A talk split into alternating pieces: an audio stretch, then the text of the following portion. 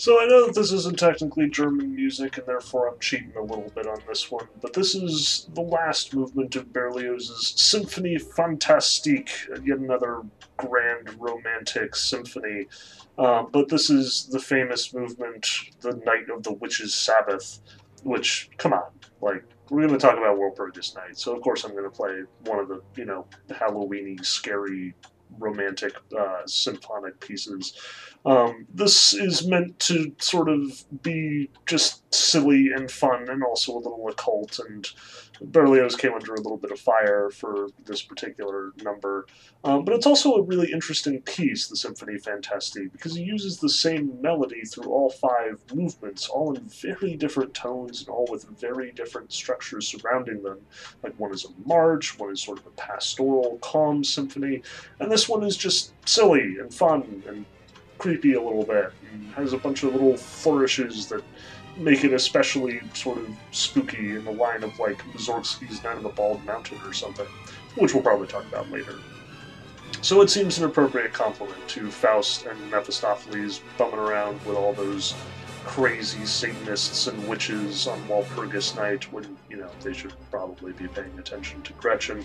But, oh well. What's the worst that could happen? Man, this lecture is always a punch in the gut for me.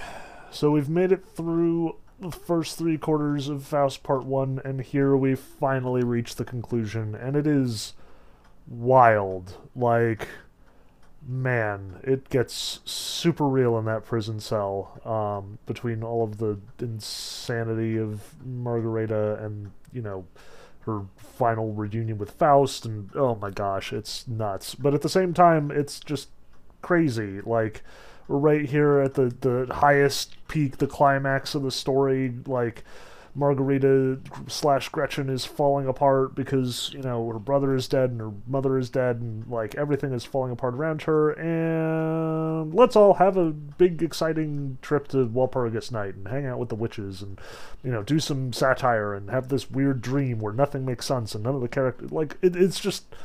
I don't even know. Um, this whole passage is just nuts.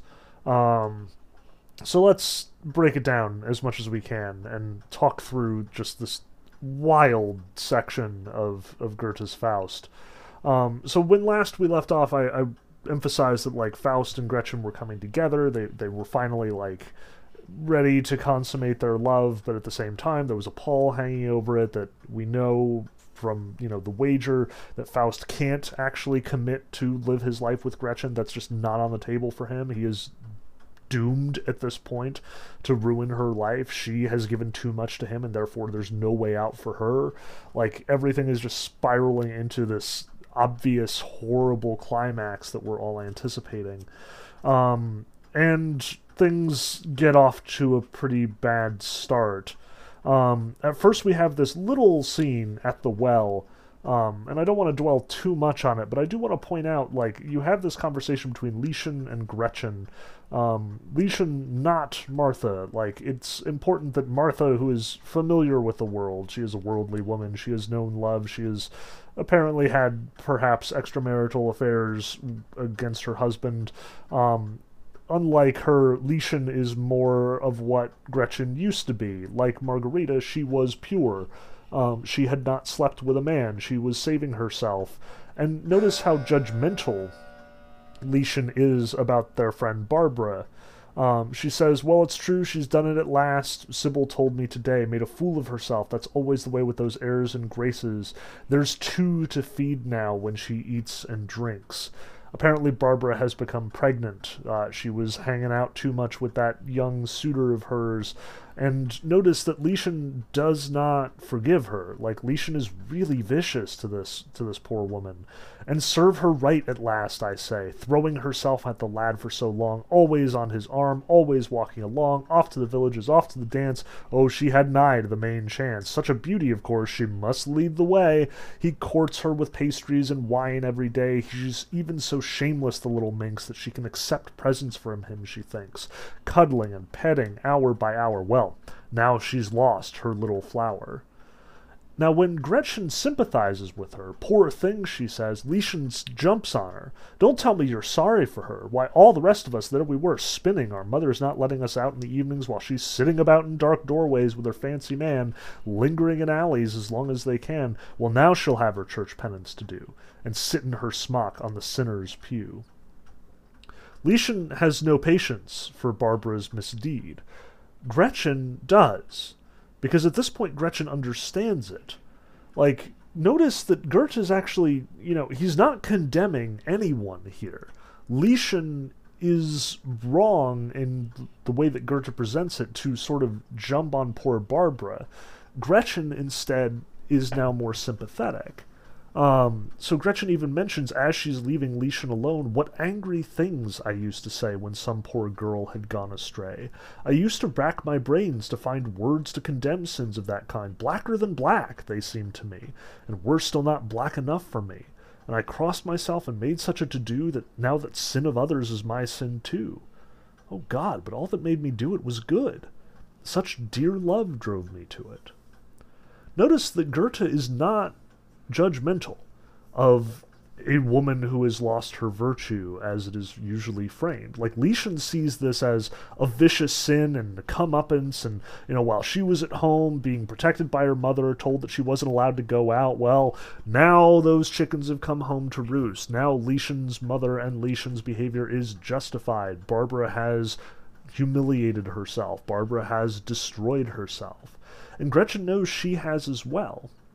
But Gretchen looks at herself and says, It was only love that drove me to do it. Goethe is making a pretty strong social claim here. He is seriously questioning the whole assumption that women should protect their virtue, that sex is something shameful. He's challenging the entire social structure surrounding marriage at this point. He sees Gretchen as being justified here. It was just love that drove her. Yes, Faust is going to destroy her, and Faust is totally wrong to do that. Faust is a liar and a monster and a whole bunch of other stuff. But Gretchen, Gretchen didn't do anything wrong. She was tempted away from, you know, the path of Christian virtue, but it was only love that did. Gretchen is blameless, is what Goethe is saying here. All of the horrible things that transpire, all of what will ultimately destroy Gretchen, you know, tragedy after tragedy is the rest of the story is going to contain. Goethe is putting it in the context that Gretchen is the victim, not the perpetrator. She was used by Faust. She was condemned by her brother. She was rejected by society. But Gretchen herself only did what she did out of love, only did what she did out of a good, moral, selfless reason. Um, Goethe is taking the romantic stance, not just in the sense of like romantic as romance, but romantic as you know this art movement that's that's sort of hovering over this whole text. He is stressing that there's nothing wrong with love. There's nothing wrong with sex as a consummation of love. What's wrong is what we do to the people who do that. What is wrong is Lieschen condemning Barbara without knowing what it feels like to feel a passion for another person. What was wrong was Gretchen condemning people before she understood it, but now she does.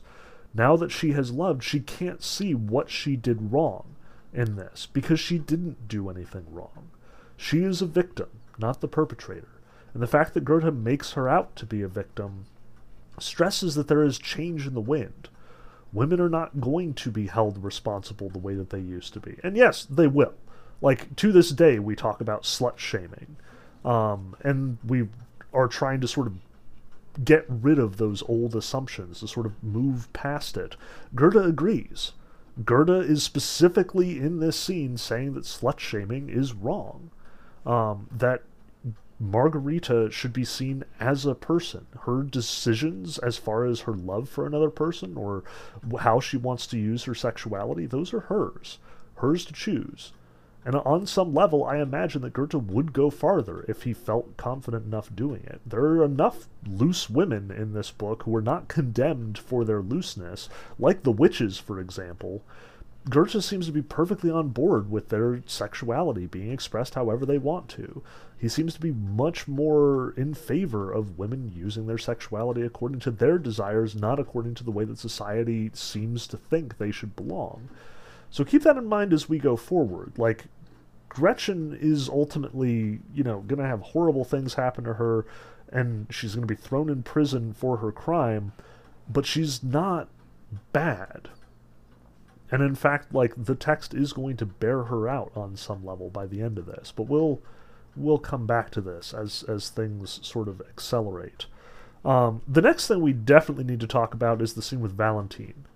Uh, Valentine is Gretchen's brother, and as we said, he's been missing for basically all of this text. He is a soldier, he was off to war, um, except that there probably wasn't a war. Typically, in the 18th and 19th centuries, like being a career soldier was a pretty normal thing for a young man from a noble family to do, um, especially if they weren't rich enough to like you know be independently wealthy and have their own estate to manage and stuff like that. Um, you would go off, become a soldier, you'd make your money, you'd drink it all up or gamble it away, and basically just have a good time with your buddies. Um, officers typically did not have a terribly bad time of being a soldier. Um, and there's a sort of complex relationship there that they were often idling their time away, but you know, when in fact war happened, like if there was in fact combat, that changed things pretty quickly. So you should keep in mind that Valentine isn't a, you know, well received veteran coming back from a life of service. He is probably closer to an idler who has like found a sort of way to get along in life without too much responsibility. Um, he's basically loafing around most of his time. Um, and you can even see this in the way that he sort of introduces himself. Um, you'll notice in, at the beginning of scene 22, he says, I used to drink with the other chaps, that's when one likes to boast. Perhaps they'd start to sing their girlfriends' praises, all lovely girls, like a ring of roses, and round and round the full toasts went. I'd sit there, calm and confident, with my elbows on the tabletop, sit there and stroke my beard, meanwhile wait for their blethering to stop, then fill my glass, and with a smile I'd say, All honor where honor's due, in this whole land is there one girl who can compare with Meg, my sister so sweet, one worthy to fasten the shoes to her feet. Then clink, the toast went round again, and some of the fellows exclaimed, He's right, she's the pride of her sex, she's the heart's delight. Notice first that Valentine is immediately speaking to hanging out with his friends, getting drunk, gambling, drinking together, and talking about their girlfriends, talking about the women in their life. And they would all talk about how great their women were, how faithful they were, how loyal they were, how they protected their virtue, how they only slept with, you know, these guys, these boyfriends of theirs. And then there'd be Valentine, and he'd be able to top them all because he'd say, hey, my sister is better than all of them. And remember what we know about Gretchen, this is true. Like she has been 100% faithful to her family. She has absolutely been, you know, taking care of the household. She raised that younger sister of hers before she died. Like she is truly a great person.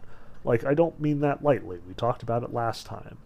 But notice Valentine isn't celebrating her greatness for her sake. He's celebrating her greatness for his sake he gets to brag and boast to his friends about how awesome his sister is. And there's something kind of messed up about this. Like, this would not be abnormal in the time that Goethe is writing about. Like, read any accounts of, you know, soldiers in the, the late 18th and 19th century, and this is fairly normal behavior. Some writers even don't seem to have a problem with it. Like, if you read the works of Pushkin, he celebrates this stuff all the time in the Russian army. Um, but Goethe, Goethe's specifically portraying Valentine as being kind of selfish here. He admits that he is boasting, and he talks about how he is ultimately just saying this to put boasters and praisers to shame. Um, there is no girl greater than my sister has much more to do with Valentine being able to one up his friends than actually being able to talk about how great his sister is. And you can tell this especially because of the reaction that Valentine has once he starts to hear these rumors that Gretchen has been sleeping with Faust. So he says, And now, what now? Shall I tear my ha- hair? Shall I run up the walls? I could despair. Every one of those blackguards now is free to sneer and wrinkle his nose at me. I must sweat like a debtor who can't pay at each chance remark that drops my way. Valentine isn't concerned with his sister, he's concerned with his honor. He is no longer able to stand up tall in his drinking games with his friends and say, Hey, my sister is the best. Now all of his friends are like, Oh, she's the best, huh? Well, have you heard who she's stupping now? Like, Valentine is ashamed on his sister's behalf. Again, it's the social obligation that's coming in the way here. Um, just as Goethe was quick to point out that, you know, Gretchen is now reevaluating how she sees women of fallen virtue, so to speak, here we see a reemphasis of that. Like Lieschen, Valentine is not willing to forgive the slight to Gretchen's honor. He is angry with her for sleeping with a man. Um, even though, you know, apparently under marriage that would be perfectly acceptable behavior. But notice too the way that this scene plays out from Faust and Mephistopheles' standpoint. Here we have Faust coming up to the up to Gretchen's window playing music for her and this should look really familiar. This is absolutely the same as the opening of Don Giovanni, Mozart's opera about Don Juan. Um, it's not the same as on as Moliere's version. Remember, Moliere cuts out the scene where Don Juan initially seduces the Commendatore's daughter. No, here we have this very same scene, this seduction scene, but instead of Faust coming out of the window, he's getting ready to go in. And as this is happening, as Mephistopheles is singing and they're seducing Gretchen, here comes Valentine. Who are you serenading here? he asked. Damned rat catcher, the devil take your zither first. God's blood, I'll make him take the singer next, you hear? Valentine is looking for a fight. Here are these men who have been seducing his sister, ruining his honor, spoiling his good time with his military buddies. So, as soldiers at this time do, they immediately are challenged to a duel. So Valentine says, Now draw, and there will be corpses made. He pulls out his sword, and Mephistopheles assures Faust, Doctor, don't back away. Now quick, keep close to me, move as I do. Come out! Out with your tickle stick. Now lunge, I'll parry him for you. And he does. You have this strange fight where Faust is sort of doing all of the work. He is the one with the footwork and the and the sword, but it's Mephistopheles who's guiding him all the way through some supernatural prowess, or literally like he's physically moving the sword for him. And he's blocking. Like Valentine will thrust and Mephistopheles parries it, and Valentine attacks and Mephistopheles blocks him. And finally, we have Mephistopheles to Faust strike now, and Valentine is struck and falls. Faust stabs Valentine with Mephistopheles' help, and they take off. Just like Don Juan and Leporello at the beginning of Don Giovanni. Just like most versions of Don Juan all the way back to the Tirso play. Here is the same scene. Here is Don Juan seducing his beloved. All of a sudden, they are interrupted by a family member of the beloved. They fight a duel. Don Juan strikes down the family member and then takes off into the night. Faust does the exact same thing here. The scene is beat for beat, the same as what we saw with Don Giovanni. So they take off, and Valentine is lying bleeding in the street. And at this point, Gretchen does in fact come to her window, and she's really upset for good reason. She says, Who's lying there? And the crowd responds, Your mother's son. And Gretchen says, Oh God in heaven, what have they done? She realizes her lover has just killed her brother. So she rushes down, but instead of getting consolation, as we would expect from, you know, like the commander, notice what Valentine says. Meg, listen, you're still a poor young chit. You've not yet got the hang of it. You're bungling things, do you see? Just let me tell you in confidence, since you're a whore now, have some sense and do it properly. Leave God out of this little scene. What's done is done, I'm sorry to say, and things must go their usual way. You started in secret with one man. Soon others will come where he began, and when a dozen have joined the queue, the whole town will be having you. Let me tell you about disgrace, he says. It enters the world as a secret shame, born in the dark without a name. With the hood of night about its face, it's something that you'll long to kill, but as it grows, it makes its way even into the light of day. It's bigger, but it's ugly still. The filthier its face has grown, the more it must be seen and shown. Notice the two sides to what Valentine is saying here. On the one hand, he is immediately accusing her. You were a whore now, he says. You slept with one man, and now all the other men are going to come knocking, going to come expecting you to sleep with them too. Soon it's going to be the whole town in your bed. And notice that this is not even a little bit fair. Like, Valentine's totally wrong. Margarita isn't sleeping with Faust because she just wants to have sex. She is really devoted to him. Just as, you know, the king in Thule is devoted to the cup that he drinks from, this is how Margarita sees her relationship to Faust. She sees him as her beloved. She loves him. She is true to him, faithful to him. He is the only man in her life. The fact that they're not married is admittedly a problem in this society, and she was probably, you know, a little fast on the draw there not to, you know, wait until she had guaranteed his promise. But even so, it's only from love that she asks, that she acts this way. She's not going to sleep with all of the members of the town. She's not going to just, like, give herself to any man who walks by, but Valentine immediately accuses her of this. But the second part, where Valentine starts talking about the way that disgrace works, how it's a secret shame, but it grows in the night until it comes out into the light of day, bigger and ugly, filthy, and now it's seen and shown, and it can't be avoided. There will come a time, he says, and this I know, all decent folk will abhor you so, you slut, that like a plague infected corpse you'll be shunned, you'll be rejected, they'll look at you and your heart will quail, their eyes will all tell the same tale on the one hand, he's judgmental. He absolutely accuses her. He absolutely faults her. But he also talks about disgrace in this observational perspective. This is what happens. This is what is going to happen to you. Now that you are even a little bit disgraced, that disgrace is going to swell and grow, and eventually you're not going to be able to show your face in public. You will be shunned like you are infected with the plague. You will be rejected. You'll have no gold, no jewelry. You'll never stand in church. You'll not have pretty lace.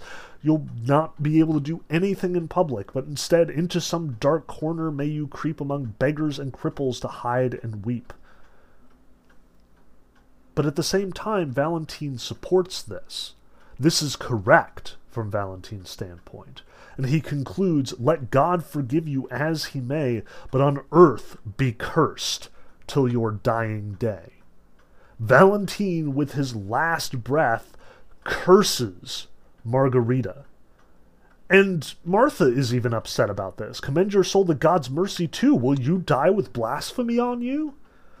Like, at the, this is the moment that Valentine is going to die. The logical thing for him to do is to ask forgiveness, to forgive others, to you know go to heaven with an easy conscience. But Valentine refuses. No, he curses his sister. Vile hag, vile bawd! If I could take you by the skinny throat and shake the life out of you, that alone for all my sins it would atone. He wants to strangle her. Now, finally, Gretchen says, Oh, brother, how can I bear it? How? And Valentine says, I tell you, tears won't mend things now. When you and your honor came to part, that's when you stabbed me to the heart. I'll meet my maker presently as the soldier I'm still proud to be. He accuses Gretchen of killing him. He lays that at her feet. He says, Your blood is on, or my blood is on your hands. You did this to me. When you slept with that man, you as surely stabbed me as any as he did. You killed me every bit as much as he did. You were responsible for this. May you be cursed. I would strangle you if I had the chance.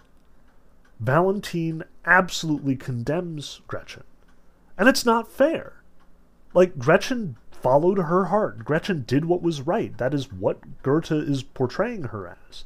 Goethe departs from the way that Christians have usually seen women who sleep with men out of wedlock.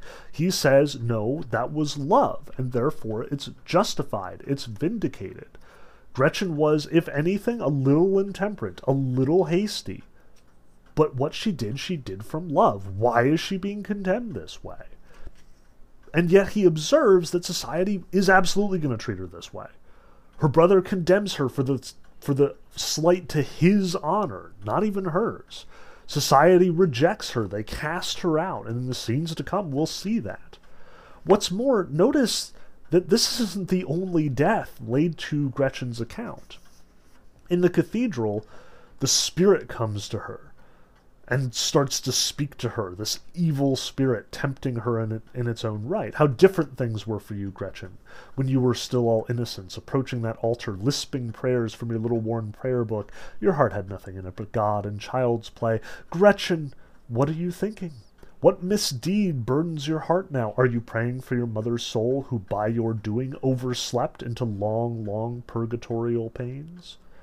Notice the detail there your mother's soul, who by your doing overslept into long purgatorial pains. Gretchen's mother is dead. She also is dead. That's what it means, purgatorial pains. She's in purgatory now, working off all those sins of hers. She's dead because of the potion that Faust gave Gretchen to give to her mother. Once again, Faust killed her by Gretchen's hand. Just like Valentine condemns Gretchen for killing him, even though it was ultimately Faust who did the deed, the same is true here. Gretchen gave her mother the potion, trusting Faust when she shouldn't have. Faust killed her. Faust poisoned her. So Gretchen sees her as sees herself as responsible for all of these crimes. She's the one that destroyed her family. She's the one that killed her brother. She's the one who by giving away her honor has made has destroyed her own life, has made herself completely unbearable to the society around her. And while Goethe seems to stress that it's society's problem, not hers, that if, you know, she was not if she would just see things clearly, she would recognize Faust has destroyed her life, society has destroyed her life, her obligations have destroyed her life. Gretchen herself is blameless, or at least very close to blameless. She can't bear it all the same. The evil spirit still holds her accountable, whether fairly or not. And so, even here in the cathedral, ultimately she passes out. She faints. She can't stand it. And somehow, for some mad reason, right here, with Gretchen fainting in church because of, you know, all the bad things that have come to pass, somehow Goethe thinks this is the right moment for a completely different scene. The Walpurgis Night scene. Like, we leave the entire thread of Gretchen's story, of, you know, the story of how Faust ruined her reputation and destroyed her family and killed her brother and killed her mother, and now it's time to do some witches' Sabbath stuff. And it's weird. Like we have just this, you know, whole 20 plus page diversion where we're just dancing around with a bunch of naked witches for like a whole two scenes and there's this dream sequence where all this weird shit happens. It makes no sense. It is absolutely out there. I have no idea why it's structured like this, except insofar as Faust is diverted. Like, that's definitely coming across. This is a distraction. Like Mephistopheles sees that everything is falling around, falling down around him, and to make things even worse, he swoops Faust out of the situation entirely, and they go have fun on Walpurgis Night. Like he even stresses this when when they meet Valentine, um, and they're talking about like seducing Gretchen, Mephistopheles mentions that it's Walpurgis night. It's time to go and be lecherous and sleep with witches and, you know, distract Faust the way that Mephistopheles said he was going to distract Faust. Give him life to experience. Now, the whole Walpurgis night thing, there's a lot of weird sort of folklory stuff surrounding this. Apparently, on Walpurgis night, you know, all the witches would come together and dance on at various unholy locations. It was a celebration to Satan in theory, and a lot of this story seems to be invented, and some of it isn't, and I don't know. It's very confused. It Goethe is using a number of different sources, some of which are more reliable than others. But the fact of the matter is, there is a tradition that says that all these witches gather on Walpurgis Night to dance around and worship Satan, and so they go and do that. For the most part, we're just going to ignore it because it's not relevant to the plot. It doesn't really like affect the story at all all we need to sort of remark upon is it is a diversion. Mephistopheles gets Faust out of the situation, so things can get worse and worse for Gretchen because he's an asshole because he's a demon. Like, really, what were we expecting? Um, the w- couple of things that I do want to notice, like to sort of point out, especially, are here at the end of the Walpurgis Night scene, like around page 131. Um, we meet Mr. R.C. Fantarsi, who's kind of a buzzkill. Like here we have this big pile of witches all dancing and singing and they're you know faust is like dancing with the beautiful young witch who's very naked and seems to be getting rather deeply into that and everybody's really excited to see mephistopheles because you know he is satan's representative so he kind of runs the show here. And then mr rc fantarsi shows up around line 4145 damned spirit rabble stop this insolence hasn't it been quite clearly proved to you you don't exist as proper people do you have no standing yet you even dance and everyone starts complaining. Why is he here? Like, oh, he's the skeleton at all these feasts, Faust says. Others just dance, but he evaluates. Every step we take, he thinks it must, if it's to count, be learnedly discussed. Notice, this is. This has a couple of levels going on here. On our level, we can definitely take it as Goethe condemning Enlightenment thinking. Like Faust characterizes Mr. R.C. Fantarsi as he frequently characterized scholars at the beginning of this play. They're dissecting every little detail of what is otherwise a perfectly organic practice, you know, dancing. Um, and turning it into this over rationalized, over studied, over academic practice. And Mr. Fantarsi does kind of do this. This is outrageous, he says. Why are you still here? The world has been enlightened. You must disappear. Damned lawless sprites, they dance on, nothing daunted. We state the rules and still that house in Tegel's haunted. All my life long, I've tried to sweep away this superstitious junk. It's an outrage, I say. And then the fair one responds, and clear off and stop being such a bore. Notice he's literally standing around surrounded by all these supernatural elements will o' the wisps and witches and magic and sorcery and demonic nonsense, and he's like, "Get out of here!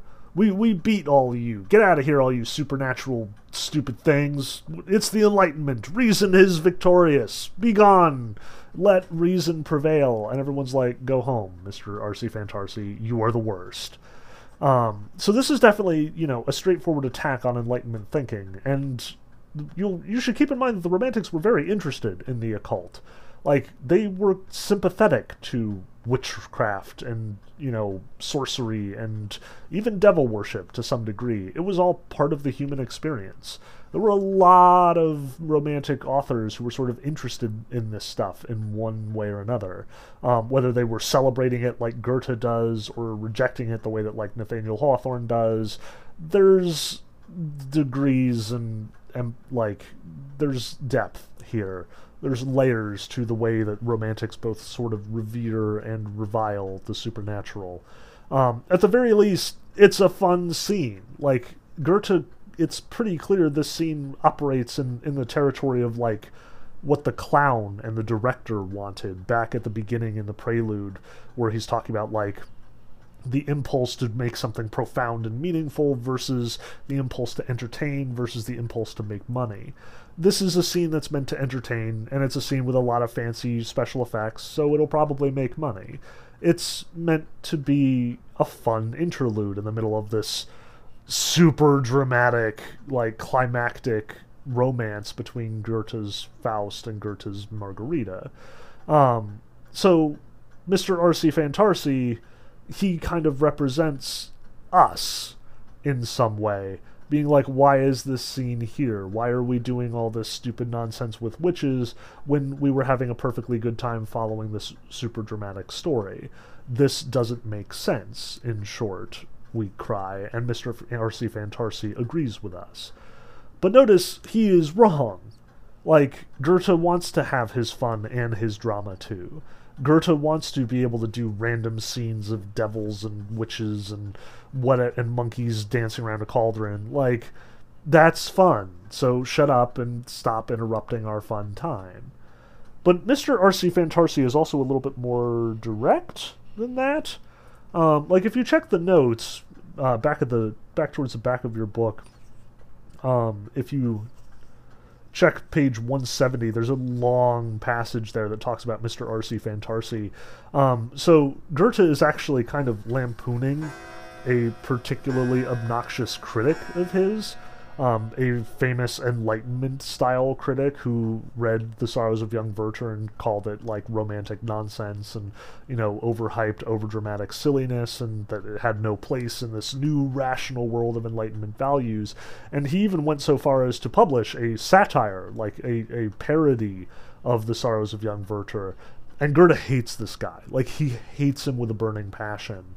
Um, and what's more, apparently this guy apparently had some weird dreams at one point. He wrote this long discursive analysis of his weird dreams and how they're all like not unmeaningful in some way. And Goethe lampoons that here.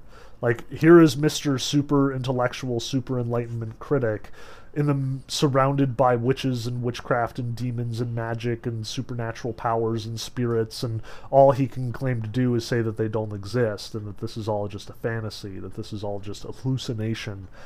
And Goethe's like dude shut up.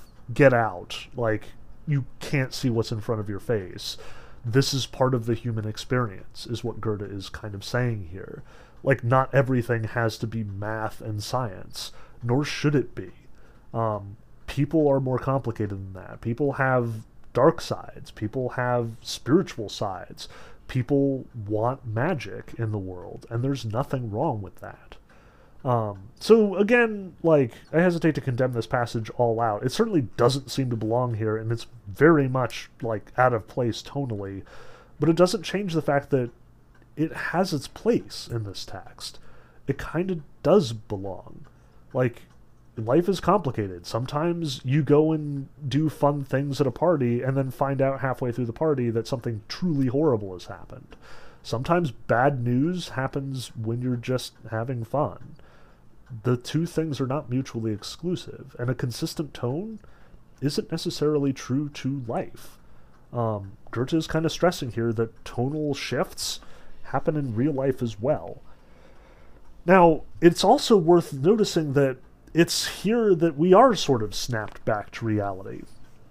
Faust is, you know, upset with Mr. R.C. Fantarsi and they get rid of him and he goes and sits in his, you know, leech infested swamp. But then Faust is interrupted.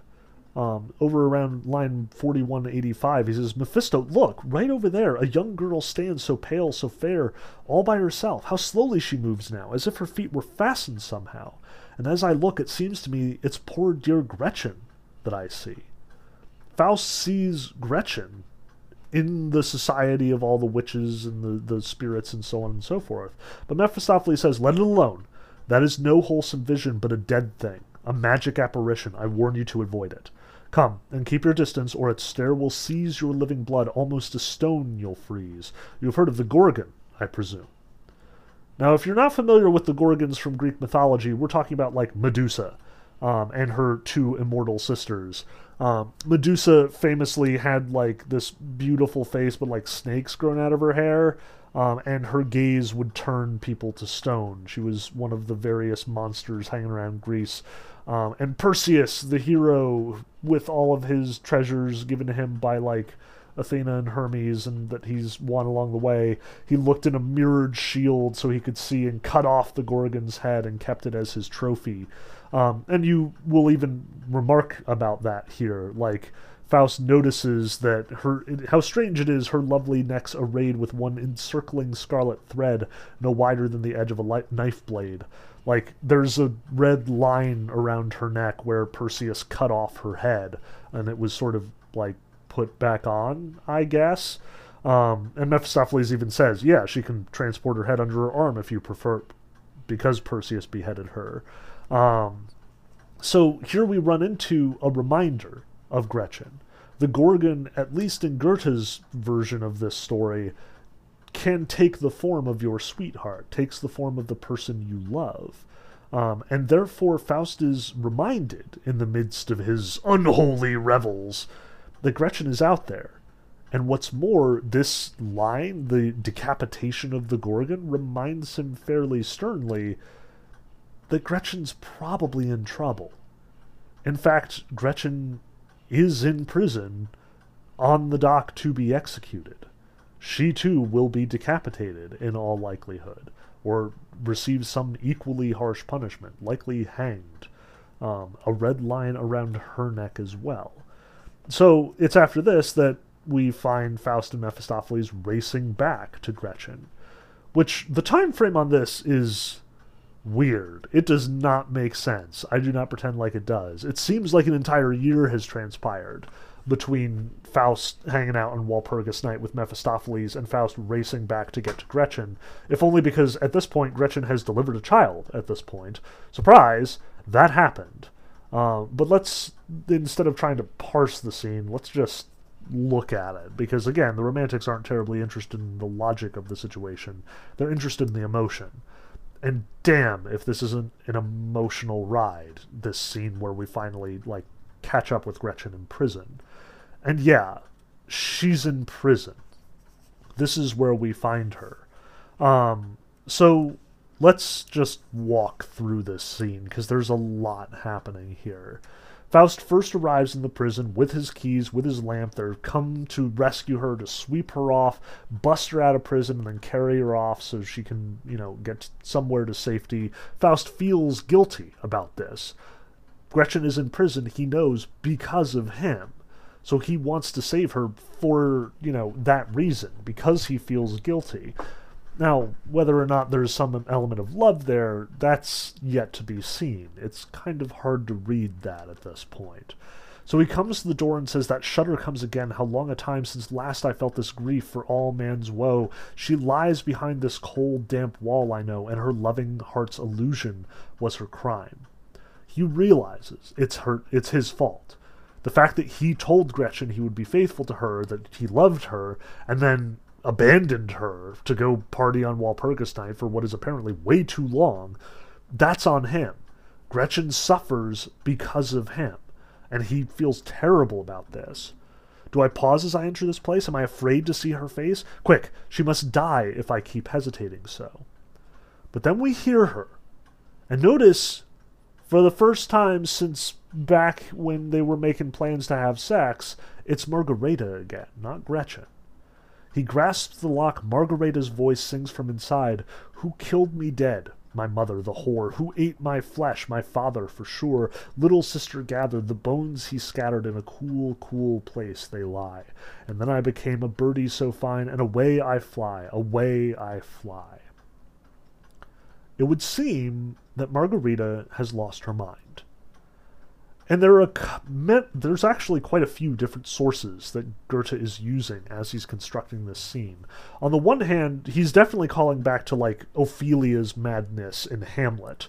Um, like there are a lot of poems that sort of seem similar to what Ophelia sings when she's lost her mind because Hamlet has abandoned her and because her father is dead and Hamlet has destroyed her life as surely as Faust has destroyed Margareta's. On the other hand, she's definitely making a direct reference to a specific German story, the story of the juniper tree. And she changes it, though, to speak from the perspective of not herself, but of her child. That who killed me dead, my mother the whore, is the first glimpse we get, as unclear as it may be, that something terrible has happened to Margareta beyond the fact that she was abandoned by Faust. So Faust unlocks the door. She doesn't know her lover's listening at the door. Hearing the clank of chains, straw rustling on the floor, Margarita hides when he enters. She hides under her mattress because she assumes that he's the executioner, that she, that he has come to kill her. So she hides. Oh, oh, they're coming! Bitter death, she says. Now, again, this is terrible. Like, Margareta is now terrified, hiding from her lover because she thinks he is the executioner, come to take her life for the love that she had, for the person who is now there. So Faust comes in and says, Quiet, quiet, I've come to set you free. And Margarita says, If you are human, then have pity on me. Faust cautions her, You'll wake the jailer. Speak under your breath. He wants her to be quiet so they don't disturb people, so they aren't found out. And Margarita, still taking him for the executioner, says, Oh, hangman, who gave you this power over me? Who said you could fetch me at this midnight hour? Have pity. Tomorrow morning I'll be dead. Isn't that soon enough for you? She knows she's supposed to die in the morning, that she's suppo- supposed to be executed tomorrow. Why are you so impatient? she asks him. Why do you have to hurry? Why do you have to kill me in the middle of the night? I'm still so young, she says. Still so young, too, and already I must die? I was pretty, too, and that's the reason why my lover was with me. Now he's far away. They tore my garland off and threw the flowers away. Why are you clutching at me like this? Oh, spare me. What have I done amiss? Let me live. Must I beg you? Must I implore you in vain? I've never ever seen you before. Here Faust is clutching at her, trying to, like, shake sense into her, carry her out of the cell so he can get her to safety, and she's she's lamenting what she has lost. She used to be young, she used to be pretty, she used to be beautiful. That was what got her in trouble. She wants her lover back, she says. My lover was with me, now he's far away. And because of her lover, they've torn away her garland. They've torn away all of what used to be honorable to her. Her beauty doesn't matter anymore because she is of ill repute. Society has shunned her. They have rejected her. Her beauty is no longer valuable. In fact, it damns her all the more. It is what got her in trouble in the first place. The things she treasured now destroyed her. Now, Faust says, How can I bear this anymore? And Margarita continues, I'm in your power now. I'm ready to go, she says to the executioner. Now she comes and she's accepting her death. Just let me feed my baby first, she says. I was cuddling it all last night, you know. They took it from me. That was just to hurt me. I killed it, is what they say. And now things will never be the same. They're wicked people. They sing songs against me. There's an old tale that ends that way. Who told them it meant me? The reason that Margarita is insane is not because Faust left her. The reason Margarita is insane is because she had a baby and she killed it. Like, her her having sex with Faust made her pregnant. Nine months transpired. She delivered the baby. At this point, obviously, there's no way for her to hide the fact that somebody has had sex with her. There's no way to hide the fact that she is, you know, given away her virginity. And now the entire society will have nothing to do with her. Nobody fed her. Nobody gave her money. You know, her family is dead, so her her house has been completely disowned from her. She has nothing. She is penniless. She and her baby, she can't support it anymore, and as she'll tell us, she killed it for that reason. She killed it because she can't feed it. She can't protect it. She can't bring it up. That child will know nothing but suffering, so she kills it. And because of the murder, because of the infanticide, she is condemned to death. So Faust throws himself at her feet. It's your lover. I'm here at your feet. I came to free you from this dreadful place. He announces himself. I'm Faust. I am your lover. You keep saying you want your lover back. Well, here I am. And Margarita says, Oh, let's kneel and call on the saints for grace. Look, under that stair, under that door, hell's boiling there. You can hear the voice of his angry roar and it's not clear how sane she is at this point like how she's lost her mind. She thinks he's the executioner. He can't she can't see his face. She thinks that hell is at the very door and she's not wrong. Like she's gonna die. The executioner is coming for her in the morning to execute her. Hell awaits her. There's no way out of it at this point. But here as she kneels as she calls on the saints for grace faust says gretchen gretchen. And she stops that was my lover's voice, she says. And somehow, she jumps to her feet and her chains fall off. Like she is in this prison cell, she has chained to the wall, as is pretty normal in these dungeon scenarios. As soon as Faust calls her name and she jumps up, realizing it's his voice, the chains fall off. And it's not clear why. Like, there's no indication that Mephistopheles, you know, is magically causing her chains to fall off. The insinuation instead is that the love that she feels for Faust is what causes her to be freed. That was my lover's voice, she says, and now she recognizes him. Where is he? I heard him call to me, No one shall stop me, I am free. To his arms I'll fly, on his breast I'll lie. He stood and called Gretchen, I recognized him. Through the wailing and gnashing of hell so grim, through the devil's rage, through his scorn and sneer, I knew it was his voice, so loving and dear. She doesn't recognize Faust's face, but she still recognizes his voice when he calls her name, Gretchen. And notice this is the first time we've heard him say Gretchen. That nickname we've seen in the text, but it was never spoken. It was always Margareta. This implies that their intimacy went beyond what we saw, and she became his Gretchen at some point that we didn't fully appreciate or understand. But now she hears his voice and she wants him. She wants to run to him. To his arms I'll fly, on his breast I'll lie. This is salvation for her. She hears his voice through the devil's rage, through the wailing and gnashing of hell, through the torment that she is doomed to feel because of her crime, because of her execution. She still hears his voice. She still wants him. All the things that he did to her, she still loves him. And that love is powerful enough to break the chains off of her wrists. I am here, Faust says. And Margareta says, It is you. Oh, tell me once again. And she embraces him, hugs him. It's him, it's him. Where's all my suffering then? Where are my chains, my prison my fear? It's you. You've come to rescue me from here, and I am saved.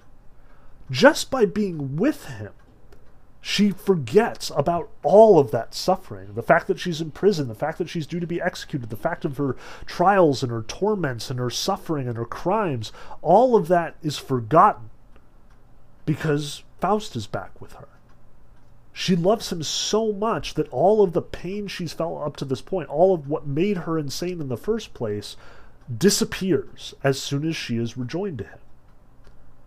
I think it's here again, that street where I first saw you, and by and by we're waiting again, Martha and I, in that lovely garden where we used to meet. She's re experiencing their relationship. She's not in her prison cell, she's back on the street that first time that Faust said, Let me escort you home, and she's like, I can take care of myself, thanks. She's back to the, the garden outside of Martha's house where they were walking together. She's experiencing their relationship start to finish all over again. Now, Faust is, doesn't have time for this. Come, come with me, she says. And Margarita says, Oh, stay. I love being anywhere when you're not away. She doesn't care whether she's in a prison cell or in actually in the garden or wherever they might be. It doesn't matter to her. All that matters is that they're together. That's all that matters. That's all that has ever mattered to her, at least since, you know, she fell in love with him. Just as we talked about how pure, how good, how truly virtuous she is, her love is that true as well. Like, it is profound. It is so profound that, you know, it leads her to disregard all of her pain and suffering. All she needs is to be with her beloved. That's it. Like, not in some trite way, like in some pop song or something. Like, literally, she is transformed. She is calmed just by the fact that she is with Faust, that she is with her lover. Now, Faust is like, no, don't delay, or we shall have to pay more bitterly for this. He's still focused. We gotta get you out of here. We have to save you. They're coming for you in the morning. But Margareta doesn't care anymore. What, you've forgotten so soon how to kiss? she asks. Like they're reunited. Why aren't you kissing me? She wants to know. Why isn't everything back to normal? Because, you know, here we are together again. That's what matters. Who cares where we are? Who cares what's happening in the morning? Who cares about the future at all? We are back together now. Let's enjoy this. Let's embrace. Kiss me. We're together again, my sweetest friend, and our kissings come to an end? In your arms, why do I tremble so? A whole heaven used to close in on me. You spoke and you looked so lovingly. I was stifled with kisses you never let go. Oh, kiss me now! Or I'll show you how. And she kisses him. Oh. Your lips are, are dumb. They've nothing to say. Why has your love gone cold? Who can have come between us to take it away? And she turns away from him. Margareta loves Faust so powerfully that it transforms her entire world. Faust doesn't love her like that. He did, or he thought he did, or she thought he did. Somehow there was a time when the two of them had that communion, that congress. They believed that about each other. But whatever it was that Faust felt before, it's gone now. Your lips are dumb. They've nothing to say. This is the most heart wrenching part of this whole play, in my opinion. Like, others may disagree.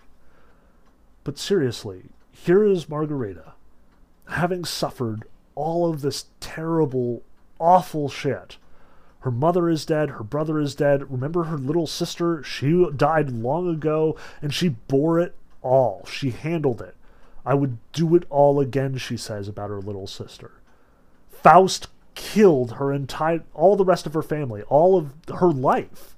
She was 100% devoted to them, and he took them all away. And then finally, there was some gleam in this. He also gave her a child that she couldn't support, and she had to kill for its own sake. The one thing she still had was his love. She still loved him. Despite all of this, despite all of the horrible shit that he has done to her, she loves him still enough that when he shows up, all he has to do is say her name, and the chains fall off her, and everything is good again. It's like nothing ever changed. Because nothing has changed for Margareta. It doesn't matter all those deaths, all those tragedies, all those curses, all that imprisonment. It doesn't matter because she still loves him every bit as fervently as she did back in scene 19. But things have changed for him. He was sleeping around with those pretty witches. She was just a passing fancy for him. As much as, you know, this was all because Mephistopheles' elaborate plot forced Faust in the situation that he couldn't actually marry her. No. Faust knew that this was going to happen. That's why he says, You snake, you snake, to Mephistopheles when they're in the cavern earlier. Faust doesn't love Margareta. Certainly not the way Margareta loves him. And at this moment, she realizes it. At this moment, everything is gone. The last thing she had, her love for Faust, is revealed to be a lie. So Faust says, you know, come, follow me, darling, you must be bold. I'll hug you later on ten thousandfold. Just follow me now, it's all I ask of you. Margareta says, but is it you? Can it be really true? Are you really Faust? Are you really the man I love? Like, you don't look like him. You sound like him, but you don't love me like he did. So, you know, how how can I possibly know that, that you are my lover? She's in denial at this moment. She's like, no, you can't be Faust because Faust loved me. And Faust responds, Come, come, the deep night's giving way to dawn, but for Margarita, there's no dawn. My mother's dead, she says, and she's reliving this. I poisoned her, you see. I drowned my child when it was born. Hadn't it been God's gift to you and me? To you as well. It is you. Can I trust this not to be a dream? Your your hand, your dear hand. Oh, but it's wet. You must wipe off the blood. To me, there seem to be bloodstains on it. Oh my God, what did you do? Put away your sword, I beg of you. Now she realizes. Now, in her insanity, she's reliving this these experiences, coming to the conclusion that no, Faust killed her mother. Faust killed her brother. She had this baby, this gift for them both, and he didn't take care of it. He sentenced it to die as surely as she did by drowning it. This is Faust's fault. He never loved her. It was always a lie. Forget what happened, Faust says. Let it be. You were killing me. Oh no, Margareta says. You must survive. I'll tell you about the graves now. I'll describe them to you. You must arrange all this, tomorrow as ever is. You must choose the places. Mother must have the best, and my brother right next to her with his, and me a little further off. because she doesn't deserve to be with them. Not too far, just far enough. And my little baby at my right breast, there'll be no one else to lie with me, she says. When I clung to your side so tenderly, oh, that was so blessed, a joy so sweet, but I can't seem to do it now as I could. When I come, I seem to be dragging my feet, and you seem to be pushing me back somehow, yet it's still you. You're still gentle and good. If you feel that it's me, come with me now, Faust says. Out there? Margarita asks. Into freedom. If my grave's out there, if death is waiting, come with me. No, for from here to my everlasting tomb, and not one step further I'll go. You're leaving? Oh, Heinrich, if only I could come. Margareta, at this moment, wants to die. As she says, if death is waiting, come with me. Join me. Let's be dead together. Accompany me. At this point, she's going to lie in her grave alone with her baby, she hopes. It's the only other person who will bear her contact the child that she killed. That's the only company she has. She asks Faust, Join me, come die with me. And that honestly would be the most honorable thing he could do. He should have been faithful to her. He should have let Mephistopheles kill him and take his soul to hell. He's going there anyway. What's the point? Might as well do something good to the woman he loves than, you know, screw her over as well as he screws himself over. But Faust won't. You can, he says, just want to. I've opened the door. All we have to do is go outside. All we have to do is escape. And she says, I can't leave. For me, there's no hope anymore. What's the use of escaping? They'll be watching for me. It's so wretched to have to beg one's way through life, and with a bad conscience, too, and to wander abroad, and if I do, in the end they'll catch me anyway. Margarita doesn't want to live. She killed her own baby. She has no wealth. She's going to beg for the rest of her life, and the most she can expect is Faust's pity? Because he doesn't love her. No, she'd rather die. All she can hope for at this point is that Faust come with her. I'll stay with you always, Faust says. And Margareta says, Oh, quick, oh, quick, save your poor baby. Just follow the path, up the stream, uphill, over the bridge, the woods just beyond. In there, on the left, by the fence. He's in the pond. Oh, catch hold of him. He's struggling still. He's trying to swim. Save him. Save him. She relives the moment when she's killing her own child, when she casts him into the pond. If Faust wanted to be with her, wouldn't he have been there for that? Wouldn't he have protected her from that? Wouldn't that never have had to come to pass? No, they're separated, irrevocably. As much as Margarita wants to spend time with him now, even in her insanity, she realizes that's not possible. And she just goes deeper and deeper into it. Oh, quick, let's get to the other side of the hill. My mother sits on a stone up there. Oh, it's cold. I'm so terrified. My mother's sitting up there on a stone. She's wagging her head. She's all alone, not beckoning, not nodding her poor heavy head. She slept so long that she'll never wake. She slept so that we could be happy in bed. Oh, those were good times, and no mistake. She relives the death of her mother while she and Faust were having sex. But as soon as Faust says, if persuasion's no use, if that's how it must be, I'll have to carry you off with me. And Margareta says, Don't touch me. Put me down. No, no, I will not be compelled. Don't clutch me so. I was always willing, as well you know.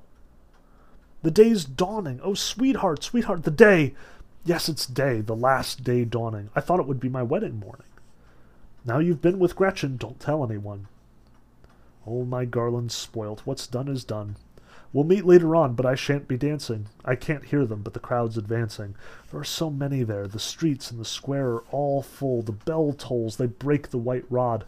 Oh, how they bind me and seize me. Oh, God, now I'm on the execution chair, and at every neck in this whole great throng, the blade strikes when that sword is swung. The world lies silent as the grave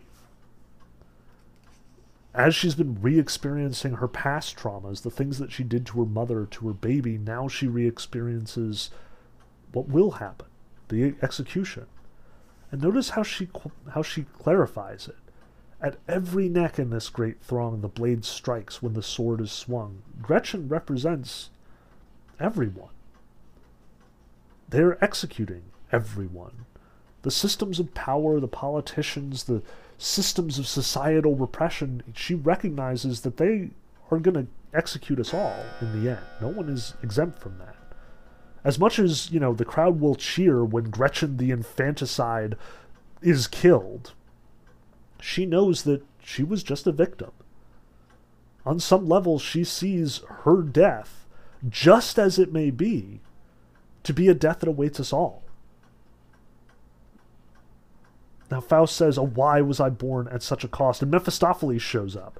Come, one more moment and you're lost. What's all this dallying, parleying, and dithering? My night steeds are quivering, the sun's nearly risen, time is running out, Mephistopheles says.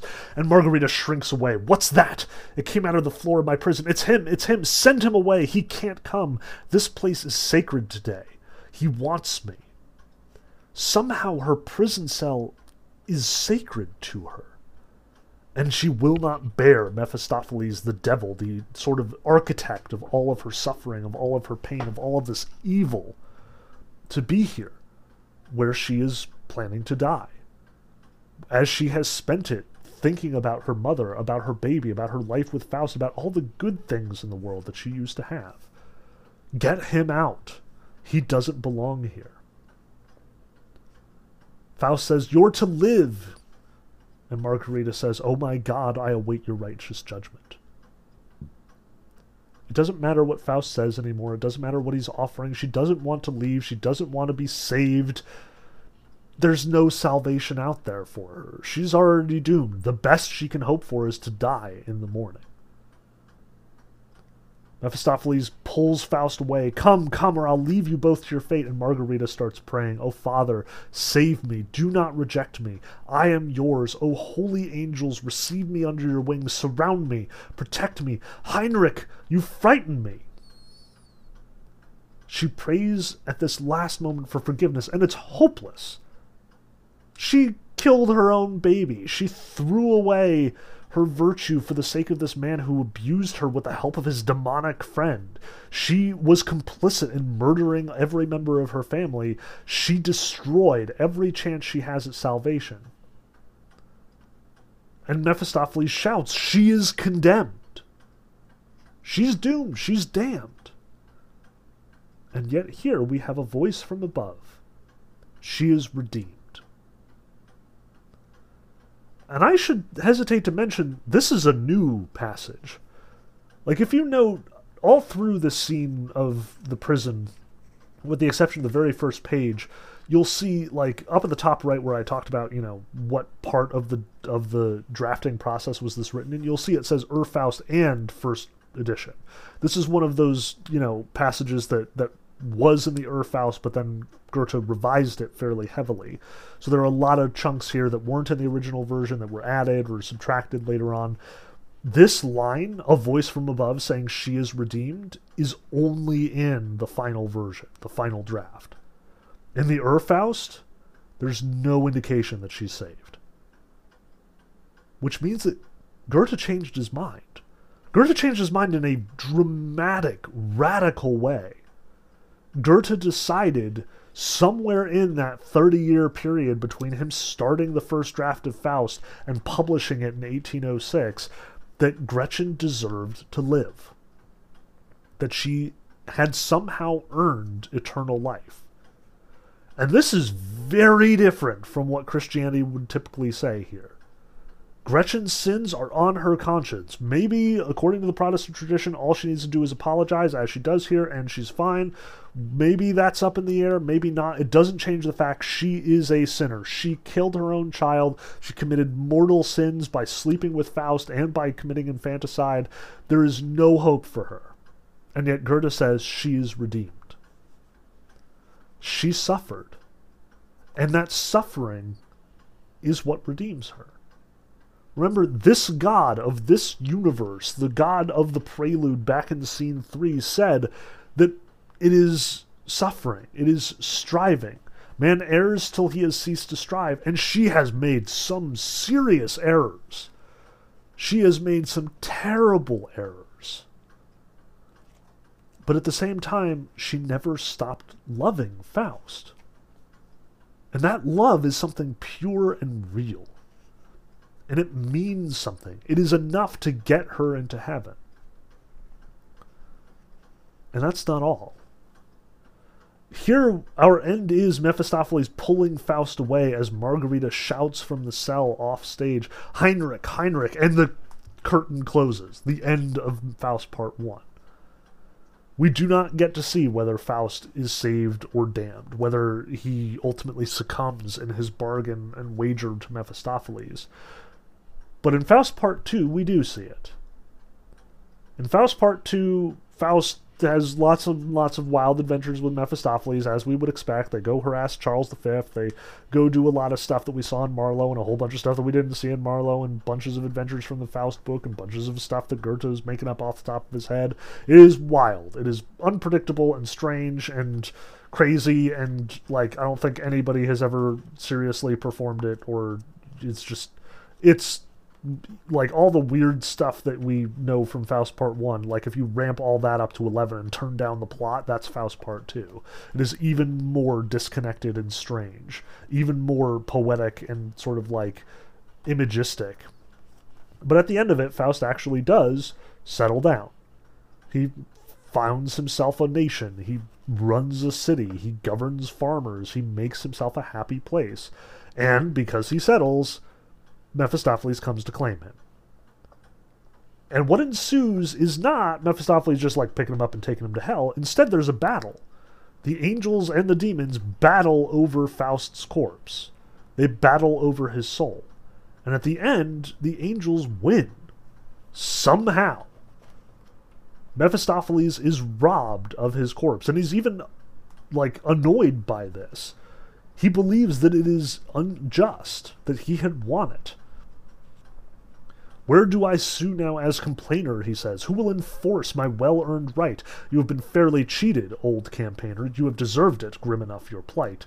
This thing was wretchedly mishandled. A great expense for shame is thrown away. A vulgar lust, absurd amours have dandled the seasoned devil of his prey. If to this childish, fatuous spree one so experienced could descend, then no mean folly it must be that seized upon him in the end. He was robbed. It was all a waste of time. He feels like it was all just a joke at his expense. Which it kind of was. Remember, even from the beginning, God said, He is my servant, he serves me confusedly, but he is mine, and I will have him. Like, you can't argue with God when he lays down a proclamation like that. It was always a waste of time on Mephistopheles' part. But then we get a scene of angels of all these heavenly beings singing for the lives of Faust. And I won't go into the whole thing because it's a lot. But importantly, right at the end of the text, we see a familiar face. In the stage directions, it says, A penitent, else called Gretchen. Incline thou past comparing, thou radiance bearing, thy grace upon my happiness, the early cherished, no longer blemished, returns to bliss and a bunch of blessed boys circle together and say, He already outgrows us in bodily might. True cares that he owes us will richly requite. We early were riven from earthly creatures. He, wise and living, will fitly teach us. And again, we have Gretchen. Mid spirit choirs fresh life commencing, the novice scarce regains his wit. The heavenly host, but dimly sensing, already he has merged with it. Behold! How all terrestrial cumbrance a worn out guise cast off at length, in first ethereal adumbrance he issues forth in youthful strength. Vouchsafe me through new morn to lead him, too bright as yet for him to see. Gretchen speaks on Faust's behalf. Gretchen leads him into salvation. In short, Faust will be saved because Gretchen loved him, and because on some level, imperfect though it may have been, and as short lived as it may have been, he loved her too. Faust will be saved by Gretchen's love. And it gets even weirder, like the Mater Gloriosa, presumably Mary herself, says, Come, soar to higher spheres, precede him, he will divine and follow thee. And then Dr. Marianus, gaze to meet the saving gaze, contrite all and tender, for a blissful fate your ways thankfully surrender. May each noble mind be seen, eager for thy service. Holy Virgin, Mother, Queen, Goddess, pour thy mercies. And then, at last, the mystical chorus, All that is changeable is but reflected, the unattainable here is affected. Human discernment here is passed by. The eternal feminine draws us on high. And Goethe concludes, Finis, the end. Except this really was the end. This is like the last word he wrote before dying. Faust Part 2 was published like either right before or right after his death. So the last sort of philosophical insight he gives us is that this is beyond human perception, beyond human discernment. We aren't meant to understand it. The eternal feminine draws us on high, this mysterious feminine quality, somehow represented in Mary, the Mother of God, the Mater Gloriosa, the Mater Dolorosa, the sad woman and the glorified woman, represented in Gretchen, the mother who both like suckled the child that she did not have, protected it, and then when she had her baby, killed it for its own protection. She too is glorified here.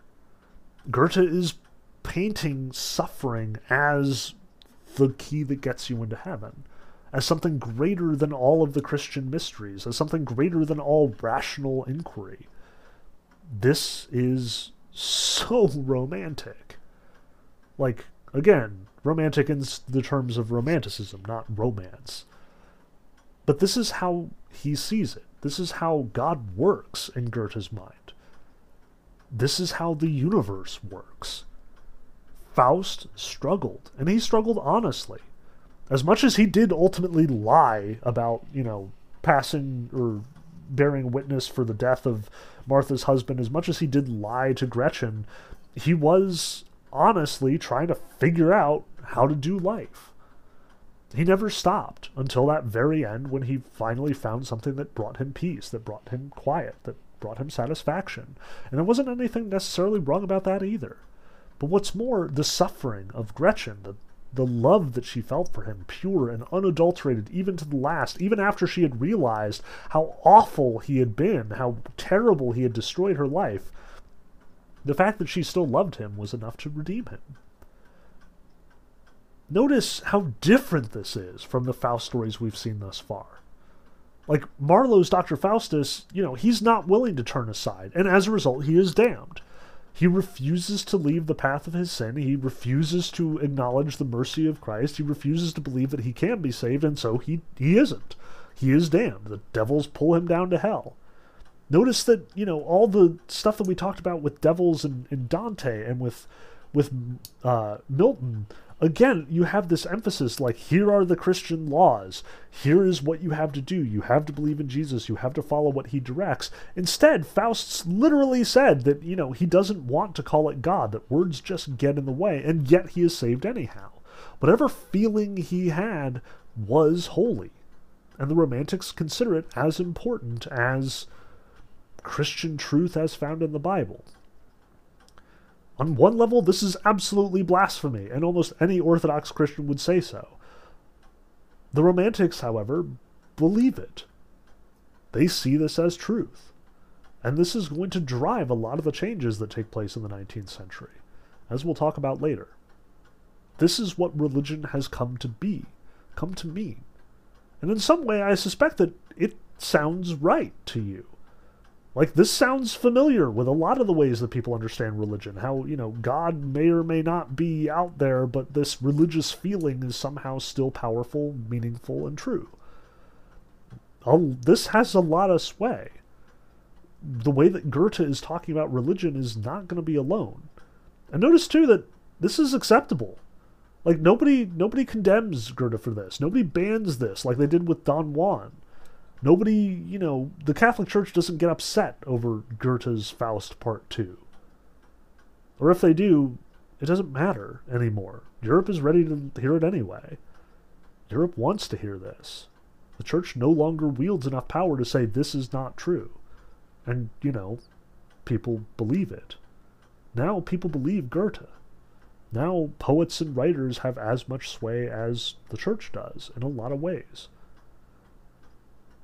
at the very least, I want you to think about this how this represents this major sea change that has occurred over the like 400 years since we started, you know, the Renaissance. I want you to recognize that this, that Christianity, religion, values, and morality, these have all been transforming steadily over this period. You know, through the Renaissance and their increased focus on humanity and sort of the goodness of the human body and human love, all the way to this point where Christian teaching becomes secondary to humanity and human love and human feeling. Where Faust can say, Why call it God? All I know is the feeling. And there are a lot of people that agree with this. That's what I'm saying when I'm talking about like all of the changes, about locating each of these works in its moment in time. Faust is relentlessly romantic. It is very much something that could only exist in the 19th century and beyond. If somebody had published it under the Renaissance, it would never have made it to to, to shelves. Like the Catholic Church would have stomped on it, or you know, people would think it too offensive or too graphically sexual to publish. People wouldn't even read it; it would be offensive to them. This is a product of this particular artistic moment. It existed because Goethe tapped into what a lot of people were thinking and feeling at this moment in time.